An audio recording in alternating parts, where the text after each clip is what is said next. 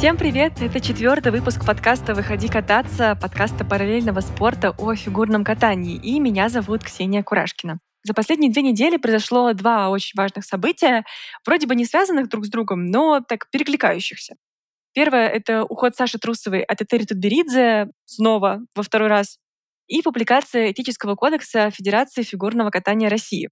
Сразу скажу, события реально друг с другом не связанные, потому что Саша, получается, перешла 1 октября, ну, точнее, об этом стало известно из инсайдов, а кодекс опубликовали 4 октября. И понятно, что там за три дня и три ночи такие документы не создаются. Но, тем не менее, на примере перехода Саши будет очень удобно рассмотреть все пункты этого кодекса, потому что он не вписывается почти ни во что. И тут э, вопрос даже не к Трусовой, а скорее к Федерации, потому что кодекс э, странный, вызывает пару вопросов и в некоторых пунктах противоречит э, кодексу ISU, такому же этическому. Но все-таки начнем с Саши. Что известно? Значит, Трусова покинула группу Этери Тутберидзе, причем ни она, ни Этери Георгиевна, ни Светлана Владимировна Соколовская, вообще никто из участников этой истории официальных комментариев не давал. Появился инсайт от РИА Новости Спорт, что Трусова уходит. Потом появился инсайт, что причина в травмах, и, мол, фигуристка считает, что ее проблема со спиной связана с высокими нагрузками, она не может больше их терпеть, и вроде как даже не получилось с них договориться о том, чтобы снижать их внутри группы. В общем, немножечко странная история. Трусова известна как человек, который, наоборот, всегда э, требовал больше. И ее тренеры останавливали в том, чтобы она там ничего себе, не дай бог, не повредила, пытаясь сделать свои пять четверных. Но тем не менее, сейчас появляется новость, что, кажется, Трусова перешла из высоких нагрузок. Выбрала она ЦСКА, группу Светланы Соколовской. Тут же выдали э, другую чудесную версию, почему она перешла из-за Марка Кондратюка. Это ее молодой человек, который тренируется у Соколовской, вот эту версию, кстати, предложил не кто-нибудь, а Татьяна Анатольевна Тарасова и еще один известный тренер Инна Гончаренко. Сказали, что, мол, ну мальчик, трусы уже, наверное, негде с ним больше увидеться, кроме как на катке. Ну, в общем, да, вот такие версии витали. И есть еще парочка. На самом деле, та версия, в которую я больше всего верю, что повлияла на уход Трусовой вся эта пекинская история, когда она после проката произвольной, после того, как заняла второе место, э, сделав пять четверных прыжков, стала кричать там на арене, что она ненавидит спорт. Э, и главные такие слова прозвучали в адрес Тутберидзе, вы все знали. У всех есть медаль, только у меня ее нет.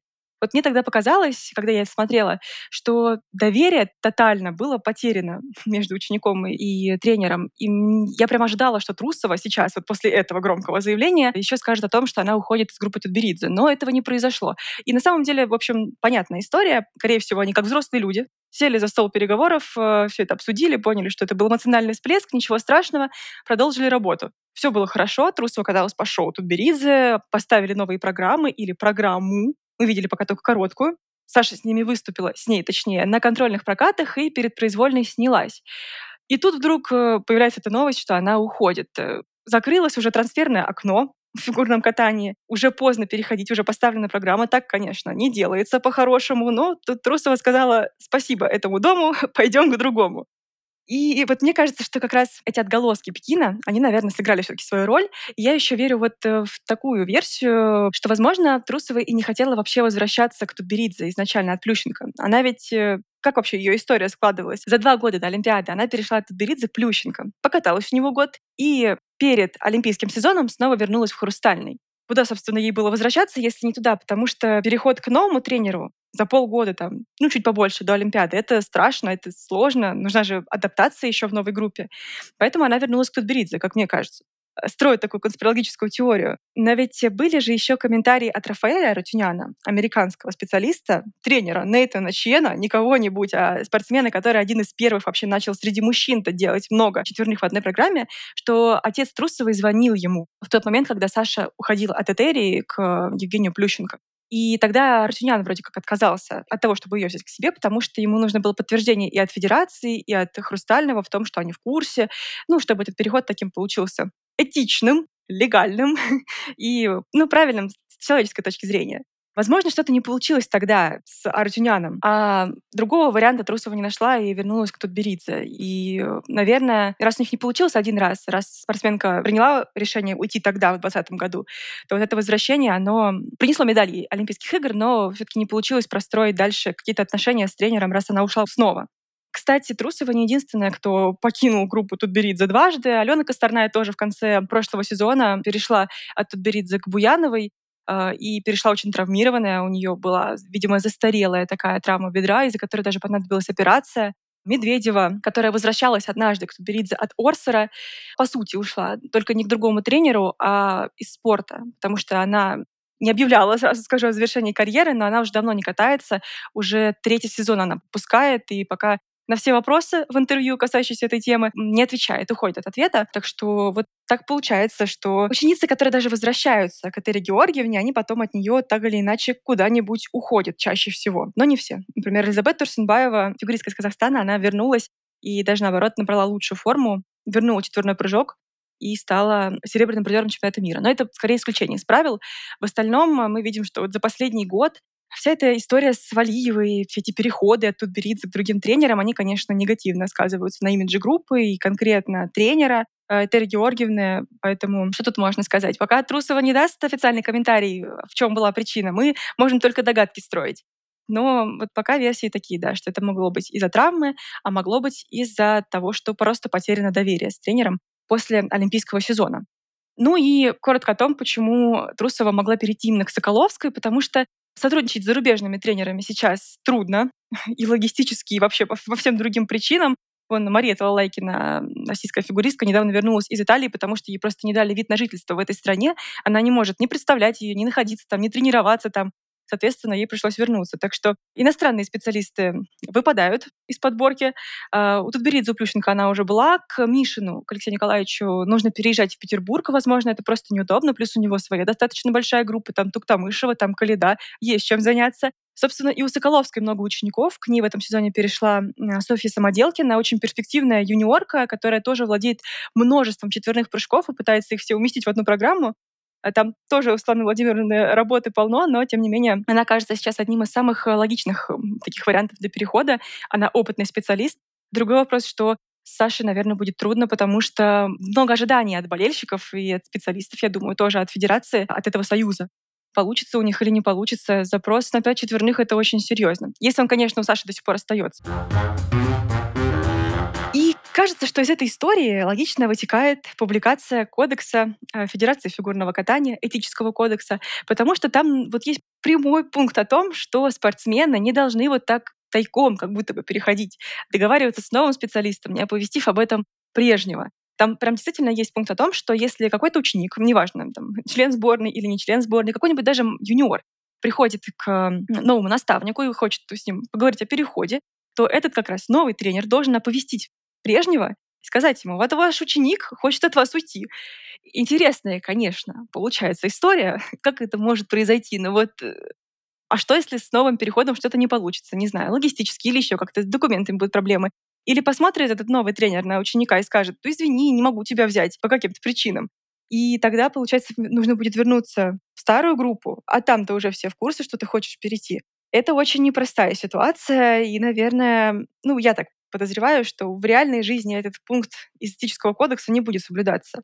Я думаю, что как э, делали раньше фигуристы, как они переходили и договаривались эм, сначала с новым наставником, а потом уже оповещали федерацию. Так все это и будет происходить дальше, потому что такие вопросы обычно обсуждаются в первую очередь с фигуристом и с его родителями. А помимо вот этого пункта есть еще много всяких интересных, но я хочу начать с другого, так необычно, с плюсов этого кодекса, потому что многие коллеги из других изданий уже поговорили о минусах. Их там много, правда. Плюсы — это прям очень короткая часть сейчас будет. Но тем не менее, создание кодекса, оно прям напрашивалось. У Международного союза конькобежцев есть такой документ.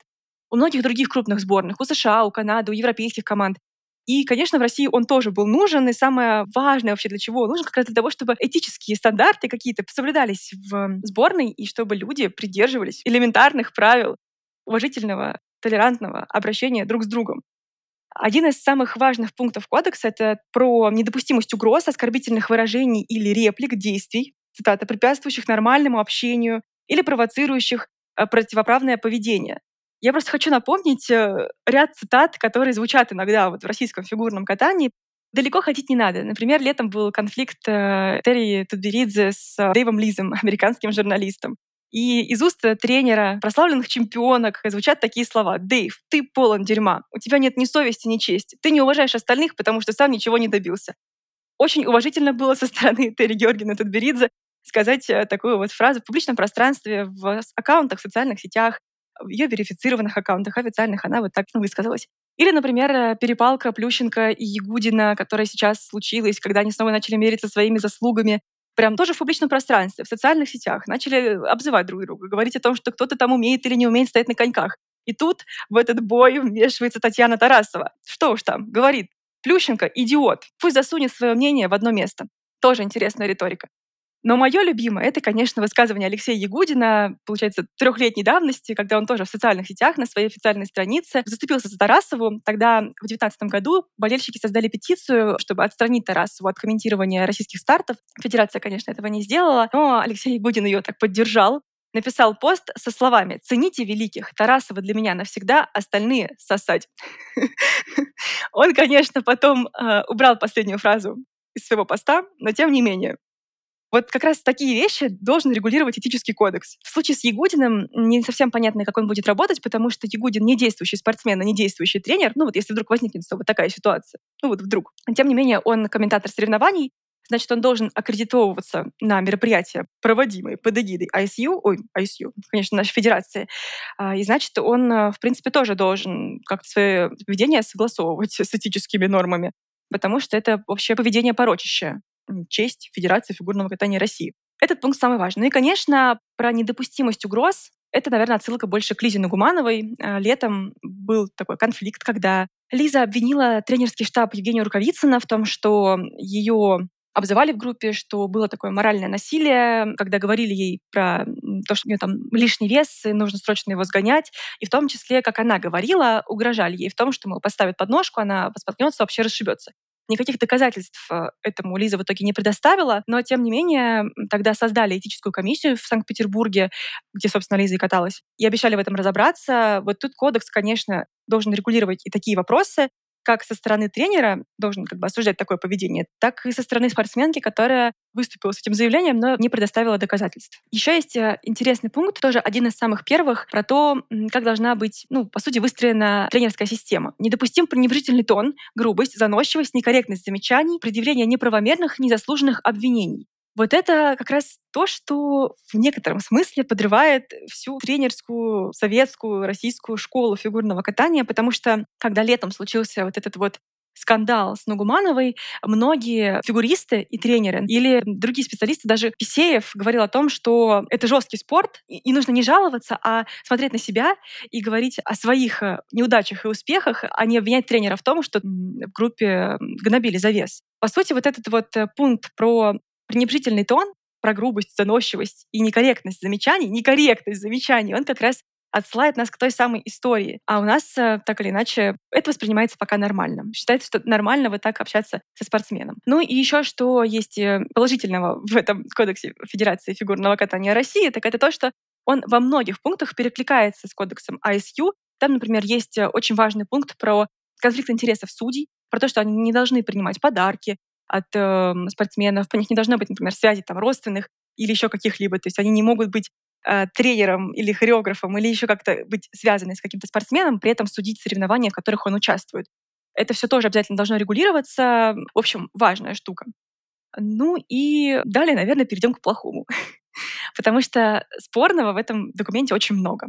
Первое, чем он э, серьезно противоречит международному кодексу, так это тем, что в нашей федерации, по сути, запретили все публичные высказывания фигуристов, тренеров, судей. Какие-то вещи понятны. Нельзя оскорблять друг друга, нельзя допускать дискриминации по полу, по э, расовым признакам, по там, гендерной принадлежности. Ну, то есть никаким образом не должно быть дискриминации, оскорблений. Это все понятно.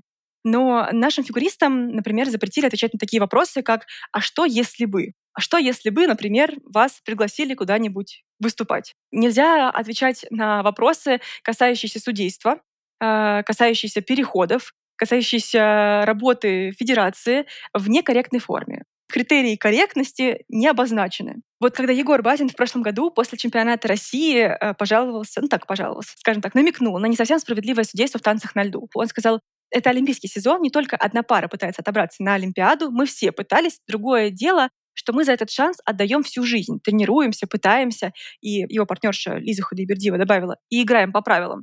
а этот шанс у нас отбирают. Тогда все решили, что это намек на то, что Дэвис и Смолкина немножечко подтянули судьи. На самом деле ребята потом опровергли эту информацию сказали, что они ни на кого не намекали, и вообще с Дианой и с Глебом у них отличные отношения. Но тем не менее, Судя по тому, что написала наша федерация вот в этом этическом кодексе, такие высказывания могут быть приняты за некорректное обсуждение судейства. Или, например, э, когда несколько лет назад э, Елизавета Туктамышева, сидя в Cry, получала оценки явно ниже того, что она должна была получить. Ей нещадно просто резали компоненты, например. Она уже там пару раз ничему не удивляясь, улыбалась и показывала большой палец вверх поднятый в камеру, Адресовано это точно было судьям, а возможно и федерации, кто знает, потому что она была недовольна тем, а, какие оценки ей поставили. И ее тренер Алексей Николаевич Мишин тоже говорил о том, что это низко слишком для его спортсменки, она каталась лучше. Вот это считается за некорректное обсуждение судейства? Непонятно. Мой любимый пункт — это не обсуждать вопросы, решение которых находится в стадии обсуждения. Очень странная формулировка, но я так подозреваю, что имелось в виду как раз э, не обсуждать вопросы переходов. Пока все неофициально, говорить об этом ни с кем нельзя.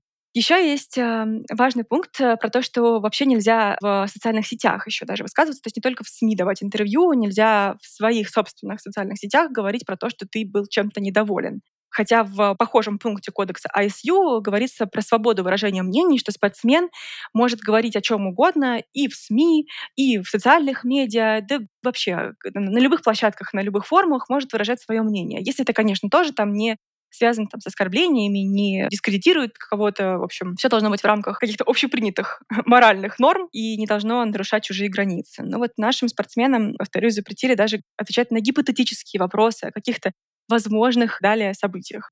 Еще есть важный пункт про уважение соперников и про самообладание, которое спортсмены должны сохранять на соревнованиях. Вот прям так и звучит. В случае проигрыша сохранять самообладание, с достоинством отдавая должное победе и мастерству соперника.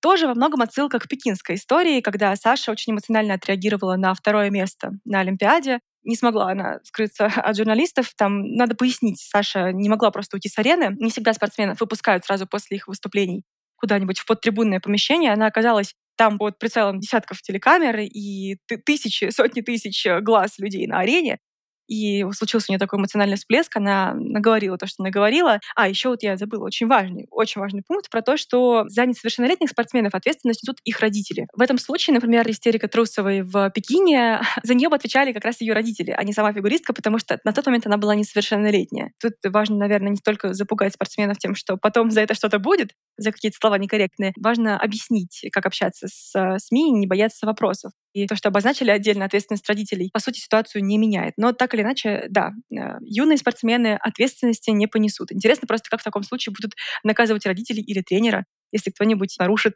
этический кодекс. Ну и я уже поговорила тут про наказание. Достаточно широкий список в зависимости от тяжести совершенного поступка. Это предупреждение, может быть, это может быть выговор с публикацией на сайте Федерации, вот очень похоже на доску позора. Это может быть обязательство принести публичные извинения, не знаю в какой форме, записать видео, обращение или что, что это должно быть.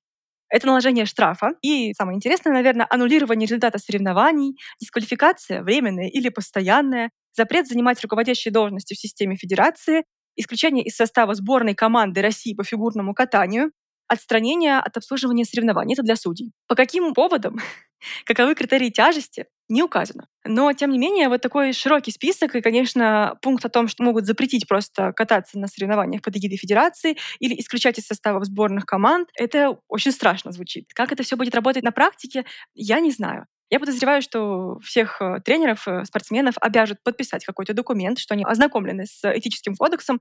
Нужно будет держать себя в руках, не допускать никаких э, оскорбительных заявлений ни в СМИ, ни в социальных сетях. Посмотрим, как это будет работать. Но я думаю, что в жизни некоторые правила, наверное, будут игнорироваться.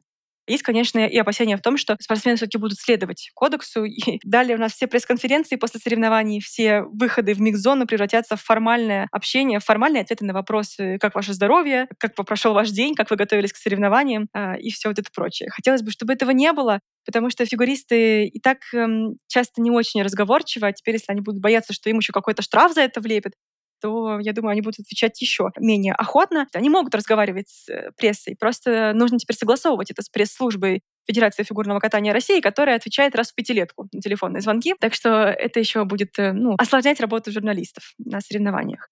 Так или иначе, само появление этического кодекса — это положительный момент. Он должен быть. Просто нужно теперь посмотреть, как это будет работать на практике. Ну и мы как раз будем за этим следить, потому что совсем скоро уже стартует серия Гран-при по фигурному катанию, и российская, и международная. Каждую неделю будут проходить этапы.